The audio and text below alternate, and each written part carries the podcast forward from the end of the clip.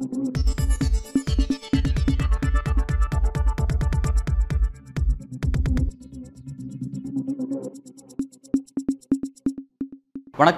இது news focus Tamil. இன்றைய நேர்காணலில் நம்முடன் இணைந்திருக்கும் சிறப்பு விருந்தினர் திமுகவின் முன்னாள் சட்டமன்ற உறுப்பினர், தமிழ்நாடு மாநில தேர்தல் பணிக்குழு செயலாளர் கடலூர் இளே புகழேந்தி அவர்கள். வணக்கம். அனைவருக்கும் வணக்கம். தமிழ்நாடு பாஜக தலைவர் அண்ணாமலை அவர்கள் தொடர்ச்சியாக சர்ச்சையினுடைய ஒரு ஐக்கானாக அவர் இருக்கார். பல இடங்களில் சர்ச்சையாக விஷயங்களை பேசிகிட்டு இருக்காரு. நேற்றைக்கு டெல்லிக்கு செல்ற இருக்கிறதுக்கு முன்னாடி வந்து பத்திரிகைகளை சந்தித்தார். அங்கே வந்து பத்திரிகைகள் கேட்ட கேள்விக்கு வழக்கம் போல் நிருபருக்கும் அவருக்குமான ஒரு காரசார விஷயம் நடக்கும். அது நேற்று அங்கேயும் நடந்திருக்கு. என்ன ஒரு கேள்வி கேட்டாங்க, ஒரு பெண் நிருபர் கேட்டிருக்காங்க. என்ன கேட்டிருக்காங்க அப்படின்னா, உங்களை வந்து மாநில தலைவராக நீக்கிட்டாங்கன்னா திரும்ப நீங்கள் இந்த கட்சியில் தொடருவீங்களா, என்ன பண்ணுவீங்க அப்படின்னு சொல்லி கேட்டிருக்காங்க. அதுக்கு வந்து அவர் அந்த கேட்ட கேள்விக்கு ஆமா இல்லை அப்படிங்கிறத பதில் சொல்லாமல், இங்கே வாமா அவங்க முகத்தை எல்லாரும் பார்க்கட்டும், இங்கே வாங்க, இங்கே வந்து முன்னாடி இல்லை கேமராவில் முன்னாடி முகத்தை காட்டு அப்படின்னு சொல்லி அந்த பெண்ணை வந்து கூப்பிட்டு இது பண்ணியிருக்காரு. அவரோட ஆக்டிவிட்டி எப்படி பார்க்குறீங்க? அண்ணாமலை செய்கிறது எல்லாமே அண்ணாமலை ஒன்று நினச்சிக்கிட்டு செய்வாப்புல, ஆனால் உலகத்திற்கு அது வேறு விதமாக தெரியும். ஒரு அருமையான கேள்வியை கேட்டியம்மா, உன்னை பார்க்குறதுக்கு அண்ணாமலையே ஏற்பாடு பண்ணியிருக்காருன்னு தான் எல்லோரும் பார்ப்பாங்க. நல்ல கேள்வி இந்த பொண்ணு கேட்டிருக்க அப்படின்னு தான் சொல்லுவாங்க. ஏன்னு கேட்டால், அண்ணாமலை சொல்கிறத பாருங்களேன். என்னுடைய ஒரே தலைவர் மோடின்னுவார். பேட்டி கொடுக்கும்போது இந்த பெண்ணு கேட்ட கேள்வினால் நான் அது சொல்கிறேன், லிங்க் பண்ணியிருக்கேன், அதுக்காக சொல்கிறேன், வேறு ஒன்றும் இல்லை. அரசியலில் என்னை விட்டு இல்லை என்றால் நான் உடனே தோட்டத்துக்கு போயிடுவேன், விவசாய வேலையை பார்ப்பேன் சொல்லியிருக்கிறாங்க. அதான் என்னுடைய முதல் பணி விவசாயம், ரெண்டாவது அரசியல்னு சொல்லியிருக்காரு. அதுதான் இந்த பொண்ணுக்கு அது அதே பதிலை கொஞ்சம் முன்னாலேயே சொல்லலாம். இதுமாரி ஆமாம், அரசியல் விட்டு என்னை எடுத்துட்டா நான் உடனே விவசாய வேலை பார்ப்பேன், தோட்டத்துக்கு போயிருப்பேன்னு சொல்ல வேண்டியதானே. அதில் ஏன் உனக்கு கோபம் வருது? இதே மாதிரி தான் என்ன வேடிக்கைன்னு கேட்டிங்கன்னா, நான் ஒன்றும் முழுமையான முழு நேர அரசியல்வாதிலாம் கிடையாது. முழு நேர அரசியல்வாதியாக இருந்தால் ஊழல் செய்யணும் அப்படின்னு சொல்லிவிட்டு மோடி தான் என் தலைவர்ன்றான். அப்போ என்ன அர்த்தம்? அண்ணாமலை யாரை சொல்கிறாரு? மோடி வந்து இருபத்தி நாலு மணி நேரத்திற்கு இருபத்தஞ்சி மணி நேர அரசியல்வாதின்வாங்க. மோடியும் அமித்ஷாவும் முழு நேர அரசியல்வாதினா இந்த ஊழல் செய்கிறவங்க, அதெல்லாம் நான் கிடையாது அப்படின்னு சொல்லிட்டு என் தலைவர் மோடினா என்ன அர்த்தம்? அதனால தான் அண்ணாமலைக்கு அது எப்படி படித்தாப்புலன்னு நமக்கு தெரியல. ஐபிஎஸ்சி படித்து தான் சொல்கிறாங்க, எப்படின்னு நமக்கு தெரியல. ஆரம்பத்திலிருந்தே திடீர்னு கோபம் வரும் அண்ணாமலைக்கு. நான் சொல்கிறதெல்லாம் ஆதாரத்தோடு சொல்கிறேன், அண்ணாமலை மாதிரி சொல்லலை. எதுக்காக சொல்லணும்னா, ஆயிரத்தி தொள்ளாயிரத்தி அறுபத்தி ரெண்டில் மருதமலை முருகனுக்கு கரண்ட்டு கொடுக்காமல் திமுக சதி செய்தது திமுக ஆட்சியில் அப்படின்னாரு. எல்லாருக்கும் ஒன்றுமே புரியல. அறுபத்தி ரெண்டுலையா அறுபத்தி ஏழில் தான் திராவிட முன்னேற்றக் கழகம் ஆட்சிக்கு வருது, அண்ணா அவர்கள் முதல்வர் ஆகிறாங்க. அறுபத்தி ரெண்டில் முருகனுக்கு கரண்ட்டு கொடுக்கல திமுகன்னு சொல்கிற இந்த ஆளை எங்கேயா போய் சேர்க்கறது? யார் யா வந்ததுன்னு ஏதாவது கேட்டால் நான் அட்ஜஸ்ட் பண்ணிக்க மாட்டேன் தெரியுமா, சொன்னால் சொன்னது தான். அட்ஜஸ்ட்மெண்ட் பாலிடிக்ஸ் என்கிட்ட கிடையாது அப்படிங்கிறது. அட்ஜஸ்ட்மெண்ட் அதான் நான் அண்ணாமலைக்கு வைக்கிற பட்டம் என்னென்னா அட்ஜஸ்ட்மெண்ட்டு. அண்ணாமலை சொன்னால் சொன்னது தானா? அறுபத்தி ரெண்டில் நீ ஒத்துக்கிட்டாலும் ஒத்துக்காட்டினாலும் திமுக தான் தமிழ்நாட்டில் ஆட்சி செஞ்சதுன்னு அண்ணாமலை சொன்னால் நாம் என்ன பண்ண முடியும்? இப்படி ஒவ்வொன்றாக எல்லா விஷயத்துலேயுமே ஏருக்கு மாறா கொஞ்சம் கூட ஒரு சம்பந்தமே இல்லாததை பேசக்கூடிய அண்ணாமலையை மேலேருந்து யார் இயக்குறாங்க நமக்கு அது தெரியணும். ஏன்னு கேட்டிங்கன்னா, நடுவில் நடுவில் டெல்லிக்கு போயிட்டு வராப்புல, டெல்லிக்கு போயிட்டு வந்தும் அதே மாதிரி தான் பேசிகிட்டு இருக்காப்புல. அப்போ நம்முடைய சந்தேகம் எப்படி வருதுன்னா, அண்ணாமலையை விட மோசமான ஆள் ஒருத்தன் அங்கே உக்காந்துக்கிட்டு அண்ணாமலைக்கு வழிகாட்டலாம். நீ இப்படியே பேசு, அது இந்த மாதிரி வரட்டும், இருக்கிற பிரச்சனையை திசை திருப்பி விட்டுடு. இப்போ ஒன்றும் வேணாம், நியாயமாக என்ன பண்ணணும் தெரியுமா?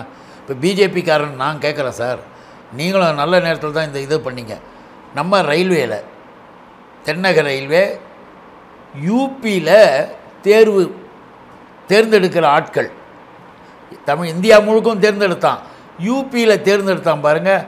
அந்த நபர்களை சென்னையில் அப்பாயின்மெண்ட்டு, சென்னையில் தேர்ந்தெடுத்த நபர்களை வித்தியல்டு.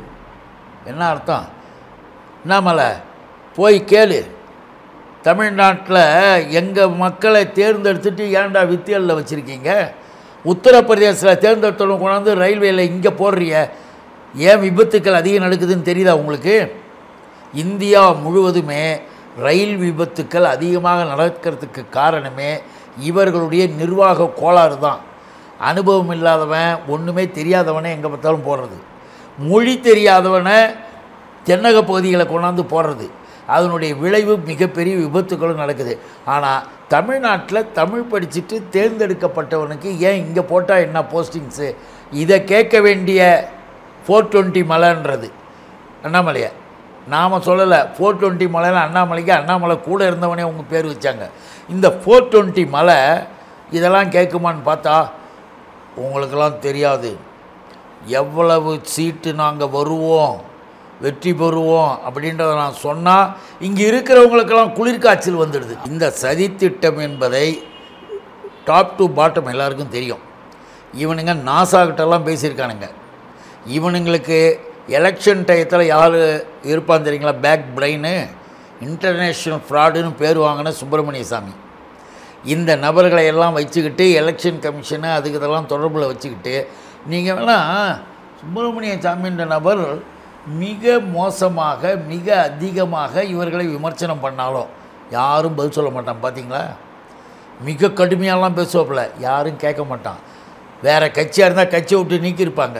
ஆனால் இந்த கட்சியில் ஏன் வச்சுருக்காங்கன்னா, சுப்பிரமணியசாமி என்பவன் இவங்களுக்கு தேர்தல் நேரத்துக்கு தேவை. இந்த எலக்ட்ரானிக் இந்த இதெல்லாம் இருக்கு இல்லையா, ஓட் மிஷின்ஸ்லாம் இருக்கு இல்லையா, இவைகள் எல்லாவற்றையும் இயக்குவது சம்பந்தமாக நாசா மூலியமாக ஏதாவது உள்ளே நுழைய முடியுமா, வேறு டெக்னிக்கல் இதாக ஏதாவது செய்ய முடியுமாலாம் பிளான் பண்ணிக்கிட்டு இருக்கிறதா தகவல்கள் இருக்குது இன்றைக்கி. அதனால்தான் வாக்குச்சாவடி முகவர்கள் இருக்காங்க இல்லையா, அந்த முகவர்களுக்கான பயிற்சி வகுப்புகள் நாங்களாம் நடத்திக்கிட்டு இருக்கிறோம், நம்முடைய தோழர்கள்லாம் நடத்திக்கிட்டு இருக்காங்க. அவ்வளோ சுலபத்தில் ஒன்று எல்லாத்தையும் இவனுங்க பித்தலாட்டம் பண்ணிட முடியாது, நாடே பொங்கி எழும். நீங்கள் வேணால் பாருங்கள். இவன் அவங்களுடைய திட்டத்தில் ஒரு சின்ன விஷயம் வரும்போது அண்ணாமலை அதை வெளியில் சொல்கிறாப்புல, நான் சொல்லிட்டேன்னா அதனுடைய விளைவே வேறன்னா என்ன அர்த்தம்? தேர்தல் என்பது மக்களாட்சியில் ம ஜனநாயகத்தில் மக்கள் சம்மந்தப்பட்டது. நீ அது சம்மந்தமாக மக்கள்கிட்ட தான் போய் ஓட்டு கேட்கணும். அது சம்மந்தமாக எடுத்து சொல்ல வேண்டியிருந்தால் சொல்லலாம். அதை விட்டுட்டு நான் சொல்ல மாட்டேன்னா அப்போது இவர்கள் ஜனநாயகத்திற்கு விரோதமானவர்கள், ஜனநாயகத்திற்கு எதிரானவர்கள் அப்படின்னு அர்த்தம். இதைத்தான் நம்ம வந்து தெரிஞ்சிக்க முடியுது. திடீர்னு என்ன பண்ணுவோம்ல, ஒரு குண்டை தூக்கி போடுவோம்ல, பிள்ளையார் சிலை செய்கிற இடங்களுக்கெல்லாம் திமுக அரசு சீல் வச்சிடுச்சுட்டான் இந்த அண்ணாமலை, இந்த ஃபோர் டுவெண்ட்டி மேலே. என்னையான்னு பார்த்தா தெளிவாக சொல்கிறாங்க ஆய்வாளர்களும் மற்றவர்களும் எல்லோரும், மக்களுக்கும் தெரியும். பிள்ளையார் சிலையில் ரசாயன கலப்போடு அதிகமாக செய்து கோர்ட் அதில் வந்து என்ன பின்பற்றன்னு சொல்லி வழிகாட்டு முறை கொடுத்துருக்காங்க, கொடுத்துருக்காங்க, ரூல்ஸ் போட்டிருக்காங்க, போட்டாங்க. அதை பின்பற்றாமல் செஞ்சால் யாருக்கு கெடுதி? நம்ம பிள்ளைங்களுக்கு, நம்ம மக்களுக்கு தண்ணியில் கலந்தா. அதனால் வந்து அந்த மாதிரி செய்யக்கூடியதெல்லாம் நிறுத்துன்னு சொன்னால், பிள்ளையாருக்கே நீ தடை போடுகிறாய், முருகனுக்கே விளக்கு தரவில்லை, இதை தெரியலை அதை செய்யவில்லைன்னு ஒரு படித்தவன் இப்படி பேசிக்கிட்டு தெரியறத நாம் இப்போ பார்த்துக்கிட்டு இருக்கிறோம். இப்போது இவரை சார்ந்தவர்களே யாராவது இந்த ஆளை ஒத்துக்கிறாங்களா? இவரை சார்ந்தவங்களே இவங்களுடைய காவி இருக்க தமிழ்நாடு பிஜேபி யாருமே ஒன்றும் அண்ணாமலையை ஒன்றும் சப்போர்ட் பண்ணி கிட்ட வரமாட்டேன்றாங்க. ஏன்? எம்எல்ஏக்கெல்லாம் எங்கே போனாங்க? எங்கள் தலைவர் அண்ணாமலைன்னு சொல்ல சொல்லுங்களேன். ஏன் சொல்ல மறுக்கிறாங்க? நீ பேசிக்கிட்டே இருக்கும்போதே மோடியை சேர்த்து திட்டுற. மோடி அவர் எங்கே திட்டினார்? முழு நேர அரசியல்வாதியாக இருந்தால் ஊழல் செய்தாகணும் தெரியுமில்ல என் தலைவன் மோடி. என்னங்க இது? ஏங்க அந்த ஆள் போய் இந்த ஆள் அவர் என்ன குறிப்பிடுறாருன்னா, பிரதமர் நரேந்திர மோடியை போன்று இன்னொரு தலைவர் வரமாட்டார், அவருக்காக தான் நான் அந்த அரசியலுக்கு வந்திருக்கேன், இல்லாட்டி நான் அந்த அரசியலுக்கு வந்திருக்க மாட்டேன், நான் விவசாயம் பார்க்க போயிருப்பேன், அவர் அப்படியே உயர்வாக சொல்கிறாரு. அதான் சொல்லிவிட்டு இதை சொல்கிறது, இதுக்கு என்ன அர்த்தம் அதுக்கு என்ன அர்த்தம்னு நீங்கள் தான் முடிவு பண்ணணும். ஏன்னு கேட்டிங்கன்னா, மோடி வந்து முழு நேர அரசியல்வாதின்னு எல்லாம், நீ ஒரு மாநில அந்த கட்சியினுடைய மாநில தலைவன். ஒரு மாநில தலைவன்னா ஹண்ட்ரட் டேஸுன்ற மாதிரி முழுமை, ஹண்ட்ரட் பர்சன்ட்டு முழுமையான அரசியல் தான் நீ பார்க்குற. அப்புறம் என்ன அர்த்தம் நீ இது எதுக்காக பேசுகிற? ஆக அண்ணாமலை பேசுவது எல்லாமே இந்த மாதிரி தாங்க இருக்குது. அதுக்கு ஒரு பெரிய அர்த்தத்தை ஒன்றும் எடுத்துக்க வேண்டிய அவசியமே இல்லைன்றது எங்கள் கருத்து. பாஜக ரொம்ப தூய்மையான கட்சி அப்படிங்கிறதுனால எல்லாருமே அந்த கட்சியின் மீது ஒரு காழ்ப்புணர்ச்சியில் இருக்காங்க, ஒரு கோபத்தில் இருக்காங்க. எங்கள் கட்சி வந்து அடிப்படையில் நாங்கள் ஊழலற்ற கட்சியாக நாங்கள் இருக்கோம் அப்படின்னு சொல்லிட்டு அவர் அதை எல்லா இடத்துலையும் கிளைம் பண்ணுறாரு. நேற்றைய பத்திரிகையாளர் சந்திப்பில் அதை கிளைம் பண்ணி பேசியிருக்காரு. எப்படி பார்க்குறீங்க? அடாடாடாடாடா, இப்படி ஒரு கண்டுபிடிப்பு என்ன பண்ணுறானுங்க? இந்த டைலாக் யார் எழுதி கொடுக்குறாங்கன்னு தெரில. அண்ணாமலைக்கு மட்டும் டைலாக் இல்லை, மிஸ்டர் மோடிக்கும் ஒரு ஒரு இதுக்கும் அப்படியே அந்த வேஷம் போட்டுக்குவார், அந்த தலைப்பா கட்டிக்குவார், இப்படி நின்றுக்குவார், இப்படி திரும்பிக்குவார். காந்தின்னு ஒன்று அப்படியே கலங்குவார். மகாத்மா கோட்சேன்னு சொல்கிற கூட்டம், காந்தியை சுட்டு கொன்ற கோட்சேவை மகாத்மா கோட்சேன்னு விழா கொண்டாடுறான். அதை வேடிக்கை பார்க்குறது மோடி அரசு. இன்னும் கூட கேட்டிங்கன்னா காந்தி பொம்மையை செஞ்சு வச்சு அதை வந்து துப்பாக்கியால் சொல்கிற மாதிரி குத்தி அதுலேருந்து ரத்தத்தை வழியை கீழே விட்டுட்டு கை தட்டிட்டு மகாத்மா கோட்சே ஜிந்தாபாத்துன்றான். பக்கத்தில் பார்த்தா பிஜேபி கொடி வருது. எதுக்கு சொல்ல வரோம்னா, நடக்கிறத நம்ம பார்க்குறத சொல்கிறோம். இவனுக்கு ஒன்றும் தலைமறைவாக இப்போல்லாம் செய்ய முடியாது. வீடியோவில் வருது, எல்லாத்துலேயும் வருது, எல்லாத்தையும் பார்க்குறோம். அதை செஞ்சுட்டு இன்றைக்கி மோடியை பார்த்திங்கன்னா அப்படியே காந்தியை போல் அகிம்சையும் அனைத்தையும் அரவணைத்து போகின்ற அந்த அரசியல் வேணும். அனைவரும் நன்றாக இருக்க வேண்டும். காந்தி அனைவரும் ஒன்றாக இருக்க வேண்டும், இங்கே மதச்சண்டைகள்லாம் கூடாதுன்னு சொன்னதுக்காக அவரை சுட்டுவிட்டு இன்றைக்கி அனைவரும் ஒன்றாக இருக்க வேண்டும்னு காந்தி சொன்னார். அந்த காந்தி வழியே நான் பார்க்குறேன். யார் இவர்? அப்படி வசனங்கள் டைலாக் பேசிட்டு முகபாவத்தை மாற்றுறார். இது இங்கே இருக்க ஃபோர் டுவெண்ட்டி மலை, இது ஒரு டைலாக், இது இந்த டைலாக், இந்த ஹீரோ இஸ் அ டைலாக்ன்ற மாதிரி. நான் யார் தெரியுமா? நான் தொட்டா தொட்டது தான், சொன்னா சொன்னது தான். உடனே கை தட்டுவாங்களாம். பஞ்சு டைலாக் பேசுகிறாரு மிஸ்டர் இவர். பிஜேபி பற்றி ஒன்று மட்டும் நம்ம புரிஞ்சுக்கணுங்க, இருந்தாலும் என்ன சொன்னார்னு சொன்னீங்க. அடிப்படையில் பாஜக மிக தூய்மையான ஒரு கட்சியாக இருக்கிறதுனால, தூய்மையான கட்சி, அது தூய்மையான அந்த கட்சியில் தூய்மையான ஒரு தலைவனாக இந்த ஆள் இருக்கிறான்னு நீங்கள் எடுத்துக்கிட்டு நான் சொல்கிறத மட்டும் பாருங்கள். நேற்றைக்கு முன்தினம் ஆனமலை, ஆனமலை இருக்குல்ல, ஊட்டி பக்கத்தில் தானே ஆனமலை, ஆனமலைக்கு பக்கத்தில் பாவ யாத்திரை, பாத யாத்திரைன்றதை நம்ம பாவ யாத்திரைன்னு போடலாம். ஏன்னு கேட்டிங்கன்னா, இந்தியாவில் எழுபத்தஞ்சி வருட இந்திய அரசியல் வரலாற்றில் யாருமே இப்படி ஒரு பாத யாத்திரை நடந்தது கிடையாது. நடந்திருக்காங்க, ஆனால் இவர் எப்படின்னா ஒரு ரெண்டு தெருவில் நடப்பார், நடந்த உடனே ஒரு வண்டியில் ஏறிக்குவார், ஏறிக்கிட்டு டாட்டா காட்டுவார். சொகுசு, எல்லா விதத்திலும் வசதி வாய்ப்பு. இதுக்கு பேர் பாத யாத்திரை. அதனால தான் அது பாவ யாத்திரலான்னு பிஜேபிக்காரனே சொன்னான், நாம் சொல்லலை. இந்த ஆள் ஆனமலையில் என்ன சொல்கிறாருன்னு பாருங்கள். அப்படியே ஏறி அந்த வண்டியில் ஏறி பேசுகிறார். ஆ அப்படின்னு ஒரு ஆக்ஷன், கையை அப்படியே வலிச்சு கையை பார்க்குறாரு. ரைட் ஹேண்டு, ரைட் ஹேண்டு விரலை பார்த்துட்டு ஆ அப்படின்றார். கீழே அப்படியே வெடியை பார்க்குறவங்க, என்னையா அது பாவம், அந்த வலியோடு அந்த பைக்கை பிடிச்சிக்கிட்டாராம். அதையும் எல்லோரும் பார்க்குறாங்க, பார்த்துக்கிட்டு அப்படியே பேசுகிறார். பா, நாட்டுக்காக தன் மேல்பட்ட அடியை கூட தாங்கிக்கிட்டாயா தலைவன் அப்படின்னு ரெண்டு காவி அதை பார்த்துட்டு வாய பழகிறான். என்ன ஆச்சு தெரியுங்களா? பக்கத்துலேயே யார் இருந்தார்? இந்த கருப்புசாமின்னு ஒரு ஆள் இருந்தார். அவர் ஒரு பிஜேபியினுடைய பொதுச் செயலாளர். தலைவனுக்கு அடிபட்டு போச்சு. எப்பா பேண்டைடு, அப்படியே பேண்டைடு ஒரு இடத்துல வாங்குறார். கடவுள் வாங்கிட்டு அண்ணாமலை பேசிகிட்டு இருக்கார். பேசிகிட்டு இருக்கும்போதே பிளாஸ்டிக் பார்க்குறாரு, போட்டுறங்கன்னார். ஆன்றார். எங்கே? Left handle. லெஃப்ட் ஹேண்டில் அவர் வந்து பேண்டைடு போட்டுட்டு கட்டு போட்டார். கட்டு போட்டேன்னா அப்பா அப்படின்றார். கீழே இருக்கிறவனுக்கு ஒன்றும் புரியல. இன்னங்களா ரைட் ஹேண்டில் வலது கையில் கட்டை விரலில் அடிபட்டுடுச்சின்னு இப்போ தான் ஆக்ட் பண்ணார், நடித்தார் போட்டிருக்கு. திடீர்னு இல்லை இடது கையில் பிளாஸ்டர் போட்டுக்கிட்டார். ஏய் அப்பா, உலகமாக நடிப்புடா சாமி, இவனுங்கிட்ட எவனுமே சமாளிக்க முடியாதரா. இல்லை, இன்னமும் வந்து மக்கள் வந்து இந்த மாதிரியான விஷயங்கள்லாம் வந்து நம்புவாங்க. இது வந்து நமக்கு தேர்தலில் அரசியலில் ஒரு நல்ல எதிர்காலத்தை கொடுக்கும் அப்படின்லாம் வந்து நம்புகிறாங்களா இந்த மாதிரி தலைவர்கள்லாம்? இல்லை, ஏன் நம்புகிறாங்கன்னா, இங்கே இல்லை, வட மாநிலத்தில் காவிகள் செய்கிற வேலை இது. பாவம் அப்பாவி மக்கள். அந்த மக்களுக்கு நல்லா தெரிஞ்சுங்க, மும்மொழி கிம்மொழின்லாம் இந்த பிஜேபி ஓவராக சொல்லிவிட்டு அவனுக்கு ஒரு மொழி தான், ஒரு மொழி தான் சொல்லி தர்றது. ரெண்டு மொழி நம்மளை வந்து ஆ நீ ரெண்டு மொழி மூணு மொழின்னு இது பண்ணிட்டு ஒரு மொழி தான் சொல்லித்தரது. இங்கிலீஷும் சரியாக சொல்லித்தரதில்லை அந்த பிள்ளைகளுடைய. உத்தரப்பிரதேசம், குஜராத், மத்திய பிரதேசம் போ ராஜஸ்தான் போன்ற இவர்களுடைய வட மாநிலங்களில் இருக்கிற பிள்ளைங்க படிக்க வேண்டிய வயதில் வெளி மாநிலங்களுக்கு ஏன்டா அனுப்புகிறீங்க வேலைக்கு? ஏன் தேடி ஓடுறானுங்க? எல்லா மக்களும் பார்க்குறாங்களே உன் லட்சணம், உன் குஜராத்து மாடல், உன் காவி மாடலுடைய செயல். ஆனால் தமிழ்நாட்டில் இங்கே இருமொழி கொள்கையில் தான் படிக்கிறோம். படிச்சுட்டு உலகம் முழுவதும் நம்ம ஆட்கள் எல்லாம் இன்ஜினியர்ஸாக இருக்காங்க, டாக்டர்ஸாக இருக்காங்க, நல்லா படிக்கிறாங்க மகளிர் உட்பட. அது இந்தியாவில் முதன்மையான ஒரு எஜுகேஷன் இதில் இருக்குது. ஆனால் இவனுடைய மாநிலங்களில் ஒன்றும் இல்லை. இப்போ இங்கே நீங்கள் சொல்கிறது நல்லா புரிஞ்சுக்க முடியுது. இப்போ திமுகவுடைய திராவிட மாடலை பாஜக வந்து கடுமையாக விமர்சனம் பண்ணுறாங்க. மற்ற மாநிலத்தை விட தமிழ்நாடுங்கிறது ஒரு முன்மாதிரியாக இருந்தாலும் ஆனால் பாஜக அதை கடுமையாக விமர்சனம் பண்ணுறாங்க. இப்போ நீங்கள் பேசும்போது குறிப்பிடுங்க, குஜராத் மாடல் எவ்வளோ குறை இருக்குது, உத்தரப்பிரதேச மாடல் எவ்வளோ குறை இருக்குன்னு நீங்கள் சொல்கிறீங்க. இதெல்லாம் ஏன் வந்து ஒரு பொது வெளியில் நீங்கள் வந்து அதை அம்பலப்படுத்த மாட்டேங்கிறீங்க? அதை விட கம்பேர் பண்ணும்போது தமிழ்நாடு வந்து இந்தளவுக்கு ரொம்ப சிறப்பாக இருக்குங்கிறது ஏன் திமுக ஒரு பிரச்சாரமாக கொண்டு போக மாட்டேங்குது? ஆக இப்போ நாம் பேசிக்கிட்டு இருக்கிறதே ஆயிரக்கணக்கான பேர் பார்க்க போகிறாங்க. இது பிரச்சாரம் தான். நாங்கள் இதே போல் தொடர்ந்து பிரச்சாரம் பண்ணிக்கிட்டு இருக்கோம். எங்கள் தலைவர் முதல்வர் அண்ணன் தளபதி அவர்கள் அதே போல் இன்றைக்கு இளைய திலகமாக விளங்குகின்ற சூப்பர், இன்றைக்கி தமிழ்நாட்டு அரசியலில் சூப்பர் ஸ்டார்னு கூட சொல்லலாம் தம்பி உதயநிதி ஸ்டாலின் அவர்கள்.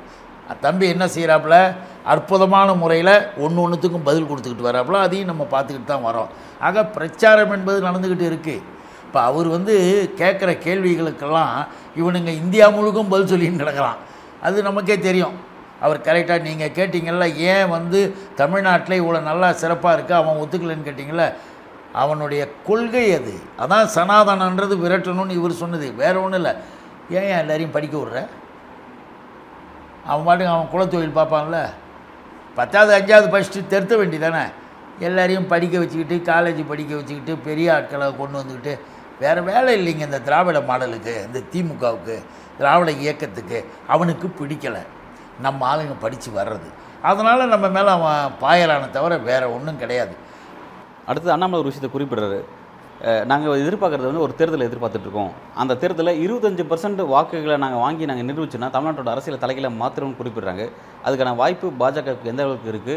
அப்படி ஒரு விஷயம் நடந்தால் தமிழ்நாடு அரசியல் மாறிடுமா? எப்படி பார்க்குறீங்க? நான் ஏற்கனவே உங்களுக்கு சொன்னேன், அண்ணாமலை வந்து இப்போ ஒரு சினிமா சினிமா பார்த்துட்டு வரீங்க ஃபுல் முழு நேரம் திரைப்படத்தில் என்னங்க இது வடிவேல் இருந்தால் நல்லா இருந்திருக்குங்க, வடிவேல் வந்த சீன் இருந்தால் நல்லா இருக்குங்கன்னு ரெண்டு பேர் பேசிக்கிற மாதிரி இப்போ தமிழ்நாட்டு அரசியலில் சினிமாவில் வர வடிவேல் கேரக்டர் தான் தமிழ்நாட்டு அரசியலில் மிஸ்டர் ஃபோர் டுவெண்ட்டி மலை அண்ணாமலை. அண்ணாமலை வடிவேல் கேரக்டர் பண்ணுற மாதிரி அந்த கேரக்டர் இதில் நடிக்கிற மாதிரி வேறு ஒன்றும் கிடையாதுங்க. என்ன நீ வந்து கண்டுட்ட இருபத்தஞ்சி பர்சன்ட்னால் என்ன உனக்கு தெரியும்? நீ நின்று என்னத்தை வாங்கி கிழிச்ச? இன்னும் கூட சொல்கிறோம், உன் கூட இருக்கிற செட்டெல்லாம் என்ன ஓட்டு வாங்கினான்னு போய் கேட்டுப்பார். கவுன்சிலர் தேர்தலே நின்று தலைகீழாக ஓடுறானுங்களாம். டெபாசிட் வாங்கக்கூட முடியாதவர்கள், அதுக்கும் கீழே போகக்கூடிய இந்த நபர்கள், இவர்களுக்கு எதுவும்லாம் கிடையாது. எதுக்காக இதை சொல்ல வரோம்னா, அண்ணாமலை வந்து கற்பனையில் கதையாக ஏதாவது பேசிகிட்டு இருக்காரு. இருபத்தஞ்சி பர்சன்ட் வாங்க. இப்போ இந்த விஷயத்த கூட ஒருவேளை அதிமுக தங்கள் கூட்டணியில் இருந்ததுன்னா வரக்கூடிய எலெக்ஷனில் கூட்டணியோட சரி அந்த இருபத்தஞ்சு சதவீதம் அப்படிங்கிற எதிர்பார்க்கலாம். இப்போ அவங்கள வந்து பிரிச்சுட்டாங்க, கூட்டணி முறிவாயிடுச்சு. இந்த நேரத்தில் அவர் அதை சொல்கிறாரு, பாஜகவுக்கு அந்தளவுக்கு வாக்கு வங்கி இருக்கா, அப்படி ஒரு விஷயம் நடந்தால் அது பாசிபிளா அப்படின்லாம் கேள்வி இருக்குங்க. ஹண்ட்ரட் பர்சன்ட் எழுதி வச்சுக்கிங்க. பிஜேபி என்பது பாசிஸ்டுகளாக இருக்கிற பிஜேபிக்கள் என்பது தமிழ்நாட்டில் ஜீரோ பாயிண்ட். அவனுங்க அவனுங்களுடைய நிலைமை அதுதான். அவனுங்க என்னதான் மதவெறிகளை தூண்டி விட்டால் கூட தமிழ்நாட்டு மக்கள் ஏமாற தயாராக இல்லை. ஃபேக்ட் சொல்கிறாங்க, வாக்கு சதவீதம் பாஜக உயர்ந்திருக்கு. அண்ணாமலையினுடைய இந்த ரெண்டாண்டுகளை அவர் தலைமையிலான பாஜக அப்படிங்கிறது வாக்கு அவங்க ஏழு சதவீதம் உயர்ந்திருக்கு அப்படின்னு சொல்லி சொல்கிறாங்களே. நம்ம வச்சு பார்த்தாங்கல்ல, பெரிய இங்கே மீட்டிங்லாம் நடத்துகிறாங்க, தமிழ்நாடு முழுவதும் ரிசர்ச் பண்ணாங்களே, இல்லை ஏதாவது ஒரு நிறுவனம் போய் தமிழ்நாடு முழுவதும் மக்கள் ஓட் பேங்க்கில் வந்து இவங்கன்னா ஓட்டு எடுத்து பார்த்தாங்களா? ஒன்றும் கிடையாது. அவன் அவன் படுத்துக்கிட்டு கற்பனையில் கதை எழுதுறது அது. அதெல்லாம் பிஜேபி இன்னும் கேட்டிங்கன்னா அவன் கட்சியை சேர்ந்தவனே சொல்கிறான், முதலேருந்து அண்ணாமலையை வரட்ட சொல்லுங்கள், அண்ணாமலை வந்ததுலேருந்து இன்னும் காலி ஆகிட்டே போகுதுன்றான்.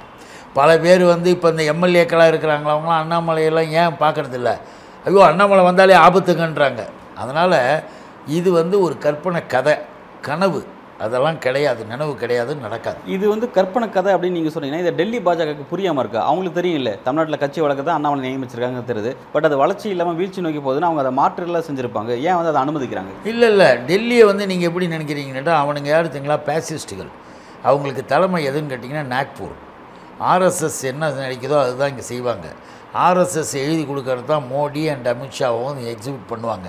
இன்றைக்கி எல்லா செயல்களும், இப்போ நான் அந்த ரயில்வே டிபார்ட்மெண்ட் சொன்னல தமிழ்நாட்டில் வேலை செய்கிற ஒன்று நிறுத்தி வைக்கிறாங்கன்னு, இப்போ தமிழ்நாட்டில் இன்னும் ஒன்று ஒன்றா எல்லாத்தையும் மாற்றிக்கிட்டு வர்றதும் மேலேருந்து வர்றது தான். அவர்களுடைய பார்வையே இந்தியாவிலேயே தமிழ்நாடுனா திராவிடம், திராவிடியன் மூமெண்ட்டு, திராவிட மாடல் அரசுனார் நம்ம தலைவர். ஆக திராவிடம் என்கின்ற இந்த இது அவனுங்களுக்கு ஒத்துக்காது.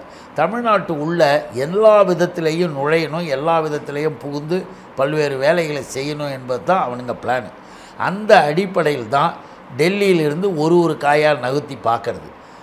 இன்னொன்று அவனுங்களுடைய கதை என்ன தெரியுமா, இன்றைக்கி வராதியா, நாளைக்கு வராது, இன்னும் பத்து வருஷம் கழிச்சு, இன்னும் இருபது வருஷம் கழிச்சு நாங்கள் அழிச்சிடுவோம், இன்னும் முப்பது வருஷம் கழிச்சு. இப்போ பாருங்களேன், ஆயிரத்தி இது ரெண்டாயிரத்தி நாற்பத்தி ஏழில் இந்தியாவை எப்படி கொண்டு வருவேன்னு இவன் பேசுகிறது. இப்போ இவங்களுக்கே எண்பது வயசு கூட இருக்கலாம். எதுக்காக இதை குறிப்பிட விரும்புகிறேன்னா, பிஜேபி என்பது சாதாரணமானது கிடையாதுங்க. அது விஷக்கிருமிகள் போல இந்திய துணைக்கண்டத்தில் அவர்கள் மத வெறி பிடித்து உருவானது ஒரு அமைப்பு. என்னென்னா, கிறிஸ்துவர்கள் இஸ்லாமியர்கள் வாக்கு இல்லாமல் முதல்ல ஆக்கணும், அவங்களுக்கு வாக்குரிமையை ரத்து பண்ணணும், அதுக்கப்புறம் குடியுரிமையை ரத்து பண்ணணும், எல்லா இடங்களிலேயும் ஒரே ஒரு இதுதான் இருக்கணும்னு சட்டம் போடணும். பெரிய பிளானு, அகண்ட பாரதம், மியான்மரை பிடிக்கணும், இலங்கையை பிடிக்கணும், பங்களாதேஷை பிடிக்கணும், இந்த பகுதியில் இருக்கிற சுற்று வட்டாரத்தில் இருக்கிற எல்லாத்தையும் பிடிச்சி மேப்பு போடணும், போட்டு அதுதான் அகண்ட பாரதம் அப்படின்னு ஒன்று வச்சுருக்கானுங்க. இவ்வளவு பெரிய எய்மை வச்சுக்கிட்டு இன்னும் நூறு வருஷம் ஆனாலும் பரவாயில்லடா நாங்கள் அதை செய்வோண்டான்னு சொல்லி ஒரு கூட்டம் போகுது. அதுக்காக தான் நாம் என்ன சொல்கிறோம்னா, நீ எவ்வளவு தான் இருந்தாலும் சரி, உலகத்தில் நல்லதுன்னு இருந்தால் கெட்டதுன்னு ஒன்று இருக்க தான் செய்யும். அந்தமாரி இது கெட்டது. எதுக்காக சொல்கிறோம்னா, அறிவாளிகளாகவும் மக்களை நேசிக்கிறவர்களாகவும் சமூக நீதி வேண்டும் என்பவர்களாகவும் எல்லாருக்கும் எல்லாமும் கிடைக்க வேண்டும், அனைவருக்கும் அனைத்து இருக்கணும்னு ஒரு மிகப்பெரிய ஒரு சக்தியாக திராவிட சக்தி அன்னைக்கு இருக்குது. அதுக்கிட்ட மோதிக்கிட்டு இருக்கானுங்க. அப்படி மோதலில் இன்றைக்கி நீங்கள் சொல்கிற மாதிரி தொட்டு பார்ப்பான், அவனுக்கு தெரியும். நாம் எழுதி வச்சுக்கிங்க, தமிழ்நாட்டில் ஒரு சீட்டு கூட பிஜேபி வராது, ஜீரோ நடக்க போகுது. ஏடிஎம்கே கூட சேர்ந்தா அந்த கூட்டணியினதை வச்சுக்கிட்டு வேலை செய்கிறதுக்கு ஆள் கிடைப்பான், அவனுக்கு வேலை செய்கிறதுக்கு ஆள் கிடைப்பான், அவ்வளவுதானே தவிர வெற்றி கிடைக்காது. அதுலேயும் வெற்றி கிடைக்காது, வெற்றி கிடைக்க வாய்ப்பு கிடையாது. தமிழ்நாட்டில் அதிமுக பாஜக கூட்டணி பிளவு ஏற்பட்டிருக்கு. அந்த பிளவுக்கு பிறகு ஏற்கனவே திமுக வந்து அதிமுக எப்படி குறிப்பிட்டதுன்னா, அடிமை அதிமுக, மதவாத சக்திக்கு துணை போகும், பாஜக துணை போகும் அதிமுக நீங்கள் குறிப்பிட்டிருந்தீங்க. இப்போ அது வந்து பிளவுபட்டு நாங்கள் வந்து மதவாத சக்திக்கு துணை போகிறதில்ல, அடிமை கிடையாதுன்னு சொல்லிட்டு இன்றைக்கி அதிமுக தங்களை நிரூபிச்சுக்கிட்டாங்க. இப்போ அப்படி இந்த இந்த சூழலில் இருக்கும்பொழுது அதிமுக கூடயும் கூட்டணிக்கு போகலாம், திமுக எப்படி இருக்கோ அதே போல அதிமுக இருக்குது, அதிமுக கூடயும் கூட்டணிக்கு போகலாம் அப்படின்னு சொல்லிட்டு திமுக கூட்டணியில் இருக்கக்கூடிய கட்சிகளே வந்து அதிமுக போகிறதுக்கான ஒரு வாய்ப்புகள் இருக்காங்க சொல்ல ஒரு விஷயம் சொல்லப்படுது. ரெண்டாவது, இது அப்படி அங்கே போகாட்டியும் திமுக கிட்ட ஏற்கனவே இருந்த எலெக்ஷனை விட இந்த இந்த எலெக்ஷனில் வந்து சீட்டுகள் அதிகமாக கேட்கறதுக்கான வாய்ப்புகள் இருக்குன்னு சொல்லப்படுது. ஒவ்வொரு தேர்தல்களிலும் இன்றைக்கின்னு இல்லை, ஆயிரத்தி தொள்ளாயிரத்தி அறுபத்தி ஏழில் கூட்டணிகள் உருவான காலத்திலிருந்து, அது தமிழ்நாடாக இருந்தாலும் சரி, இந்திய துணைக்கண்டமாக இருந்தாலும் சரி, ஏற்படக்கூடிய தேர்தல் நேரங்களில் கூட்டணிகள் என்பதை பற்றி ஒரு ஆறு மாதத்திற்கு முன்பாக பல்வேறு கருத்துக்கள் பேசப்படும், பல்வேறு கருத்துக்கள் வேண்டுமென்றே உருவாக்கப்படும். அதை கெடுத்துடலாம், இதை கைட்டிடலாம், இதை இழுத்துடலாம் அப்படின்ற சதித்திட்ட பிளான்லாம் பேசுவாங்க. எப்போ ஒரு ஆறு ஏழு மாதமாக பேசிக்கிட்டே வந்து கடைசியாக ஃபைனல் பண்ணும். திராவிட முன்னேற்ற கழகம் இன்றைக்கி எங்களுடைய தலைவர் அண்ணன் தளபதி அவர்கள் இந்தியா முழுமையும் கூட்டி இந்தியான்ற அந்த பேர் வர்றதில் முக்கிய முக்கியமானவர். அதில் குறிப்பாக அவர் சொன்னார், இதெல்லாம் அவருக்கு தெரியும். ஆட்டுக்குட்டி மாதிரி இந்த ஃபோர் டுவெண்ட்டி மாதிரிலாம் ஆறு மாத ஆட்கள் அல்ல, இவங்களாம் ஆண்டாண்டு காலமாக போராடி சிறைச்சாலைகளெல்லாம் மக்களுக்காக ஜனநாயகத்துக்காக இருந்தவர். அவருக்கு அரசியல் தெரியும். அதனால தான் ஒரே வார்த்தையில் சொன்னார். என்ன சொன்னார்? யார் வர வேண்டும் என்பதை விட யார் வரக்கூடாது என்பதில் நாமெல்லாம் ஒன்றா இருக்கணும். வரக்கூடாது, இங்கு வந்துச்சுன்னா இந்தியாவுக்கு கேடு, ஆகவே வரவிடக்கூடாது என்பதில் நம்ம ஒன்றா இருக்கணும்னு ஒன்றை உருவாக்கினார்கள். அந்த அடிப்படையில் தான் இந்தியா, அந்த இந்திய கூட்டணி இன்றைக்கி பேசுவது, நாளைக்கு பேசுவது, அதுக்கு அடுத்த நாள் பேசுகிறதுலாம் நடந்துக்கிட்டே இருக்கும். ஆனால் யார் வரக்கூடாது என்பதில் எல்லோரும் தெளிவாக முடிவு பிஜேபி வரக்கூடாது, அது புரியுது. இந்திய கூட்டணியுடைய நோக்கம் அப்படிங்கிறது அது தெளிவாக புரியுது. இப்போ என்னென்னா இங்கே தமிழ்நாட்டில் அதிமுக என்டிஏ கூட்டணி விலகி வந்துருச்சு. விலகி வந்ததுக்கு பிறகு அவங்க அடுத்த வரக்கூடிய தேர்தலில் அவங்க வெற்றி பெற்று யாரை வந்து வேட்பாளர் ஆதரிக்க போகிறாங்கிறது இன்னும் அறிவிக்கல. ஒருவேளை அவங்களும் அந்த ஸ்டாண்ட் எடுத்தாங்கன்னா நாங்கள் மோடி ஆதரிக்க மாட்டோம், யார் வரக்கூடாதுங்கிறதான் எங்களோட ஸ்டாண்டுன்னு சொல்லி அதிமுக சொன்னாங்கன்னா, அப்போ இந்திய தமிழ்நாட்டில் இருக்கக்கூடிய இந்த கூட்டணியில் இருக்கக்கூடிய விசிகா, கம்யூனிஸ்ட் கட்சிகள், மதிமுக இவங்களாம் வந்து அவங்க போகிறதுக்கான வாய்ப்புகள் இருக்குல்ல. அதுதான் ஒன்று. என்ன நீங்கள் பார்க்கணுன்னா அதிமுக என்பது இப்போ என்ன, இப்போ நீங்கள் நினச்சிக்கிட்டு பேசிக்கிட்டு இருக்கிறதெல்லாம் எடப்பாடின்ற ஒரு ஆளை பற்றி. இன்றைக்கி பத்திரிகைகளை வர்றது, வெளியில் தெரித்து விட்டது, உழுந்து வாரினது போனது எல்லாம் எடப்பாடி குரூப்ஸு. ஆனால் எடப்பாடிக்கு பதில் சொல்லிக்கிட்டு ஓபிஎஸ்னு ஒரு குரூப் ஒன்று இருக்குது. அந்த குரூப் என்ன பண்ணுது, தலைவர்களெல்லாம் எடப்பாடி கூட இருக்காங்க, தொண்டர்கள்லாம் ஏன் கூட இருக்காங்க அப்படின்னு அந்த கட்சி அந்த அமைப்பு ரீதியாக இந்த கும்பல் இப்படி இந்த கும்பல் இப்படி மேலே உட்காந்துருக்காங்கள பாசிஸ்டுகள், இந்த காவிகள், அவைகளுக்கு எப்படின்னு கேட்டிங்கன்னா இப்படித்தான் ஒரு அமைப்பை உடைப்பாங்க, உடைச்சிட்டு திருத்தி விட்டுருவானுங்க. எது எந்த நேரத்துக்கு பயன்படுத்தணுமோ அது அந்த நேரத்துக்கு பயன்படுத்தும். ஏன்னா எல்லா விதத்திலேயுமே தன்னை இழந்து முதலமைச்சர் ஆகிறது, இன்னொரு பக்கம் நீ அப்படின்னா நான் இப்படி அப்படின்றது ரெண்டும் இவர்களுடைய நோக்கமோ இவர்களுக்கென்ற பாலிசியோ கொள்கையோ இவங்களால எதுவுமே கிடையாது. மேலே டெல்லிக்காரர்களை திடீர்னு போய் பார்க்குறாங்க இவங்களே, இங்கே கூட்டணி இல்லைன்னு சொல்லிவிட்டு திடீர்னு ஒரு நாலு பேர் ஃப்ளைட்டில் ஏறி அமித்ஷா வீட்டுக்கு போகிறாங்க, அங்கேருந்து நட்டாவை பார்க்கணுன்றாங்க, அப்புறம் யாரோ இன்னும் ஒரு ஆள் இருக்க பியூஷ் கோயலை பார்த்து பேசிட்டு வராங்க. ஆக தொடர்புகளும் இவைகளும் இவங்ககிட்ட இருக்குது. என்ன தெரியுமா ஆகும், நீங்கள் வேணால் கரெக்டாக இதை நான் சொல்கிறேன் உங்களுக்கு, ஒரு கட்டத்துக்கு மேலே வருகின்ற போது, தேர்தல் நெருங்குகின்ற போது இந்த ரெண்டு பேருமே நாங்கள் பிரிஞ்சு இருக்கலாம், நாங்கள் எங்களுக்குள்ளே இருக்கலாம், ஆனால் எங்களுக்கு மோடி தான் இந்தியாவின் பிரைம் மினிஸ்டராக வர வேண்டும் என்று எங்களுடைய கட்சியில் சொன்னாங்க, எங்களுடைய நம்ம கட்சியில் சொன்னாங்கன்னு ரெண்டு பேரும் மோடி வரணும்னு சொல்லி ஒன்றா செய்கிறதுக்கான வேலையை தான் டெல்லியில் இருக்கிற பிஜேபி செய்யும். ஆர்எஸ்எஸ் இவர்களுக்கு கீழே இருக்கிறவனுங்களை வேலை வாங்கிறதுக்காக வச்சுக்கிட்டு ஏன் பிரிக்குது தெரியுமா, இவன் வந்து நான் தான் தமிழ்நாட்டு கூட்டணி தலைவராக இருப்பணும், இல்லை நான் தான் கூட்டணி தலைவராக இருப்பணும், நான் இருக்கேன் நீங்கள் என் கூட இருங்க, நீ ஒரு பக்கம் நீ ஒரு பக்கம் என்றெல்லாம் அவர்களை பிரித்து பலவீனப்படுத்துவது போல் ஆக்கி அரசியல் பண்ணிக்கிட்டு இருக்காங்க. பிஜேபி செய்கிற அரசியல் தான் இன்றைக்கி ஏடிஎம்கே அரசியலாக இருக்குது. ஏடிஎம்கே என்பது அண்ணா சொல்லாதீங்க, அமித்ஷா ஏடிஎம்கேனா அமித்ஷா திமுக, அமித்ஷா திமுகவில் இப்படியும் அப்படியும் இருக்கிறார்களே தவிர இவர்களை சேர்க்கவும் அவர்களால் முடியும், பிரிக்கவும் அவர்களால் முடியும். நீ இன்றைக்கி திட்டுன்னா இவர் திட்டுவார், நாளைக்கு இவரை திட்டுன்னா திட்டுவார், திடீர்னு ஒரு நாள் நாங்கள் திட்டிக்கலாம் ஆனால் இந்தியாவிற்கு எங்களுக்கு அவர் வேணும்னுவான். இப்படி விளையாட்டு நடக்குது, அரசியல் விளையாட்டு. இந்த அரசியல் சித்து விளையாட்டை ஆடுவது மேலே இருக்கக்கூடிய பிஜேபி அமைப்பு தான். அதனால் நீங்கள் இதுக்கு மேலே வந்து நம்ம அந்த இவன் போயிடுவாங்களா அவங்க போயிடுவாங்களான்னு, திமுக கூட்டணியில் மிக தெளிவாக இன்றைக்கும் நாம் அமைப்பு ரீதியாக பார்த்திங்கன்னா ஒரு ஒரு இயக்கத்தை பார்க்கலாம், ஆள்கட்சியை பார்க்க முடியாது, இயக்கங்களை பார்க்கலாம். அதிமுக பாஜக பிளவு அப்படிங்கிறது ஒரு விளையாட்டு, டெல்லியினுடைய விளையாட்டு அப்படிங்கிறத நீங்கள் ஆணித்தரமாக நம்புறீங்க, அதான் உங்களோட கருத்தாகவும் வலியுறுத்திருக்கீங்க. பல்வேறு கேள்விகளுக்கு ரொம்ப விரிவாக பதில் வழங்கியிருக்கீங்க. இந்த நேர்காணல் இணைந்தமைக்கும் இந்த கருத்துக்களை வழங்கியமைக்கும் மிக்க நன்றி. வணக்கம், அனைவருக்கும் நன்றி.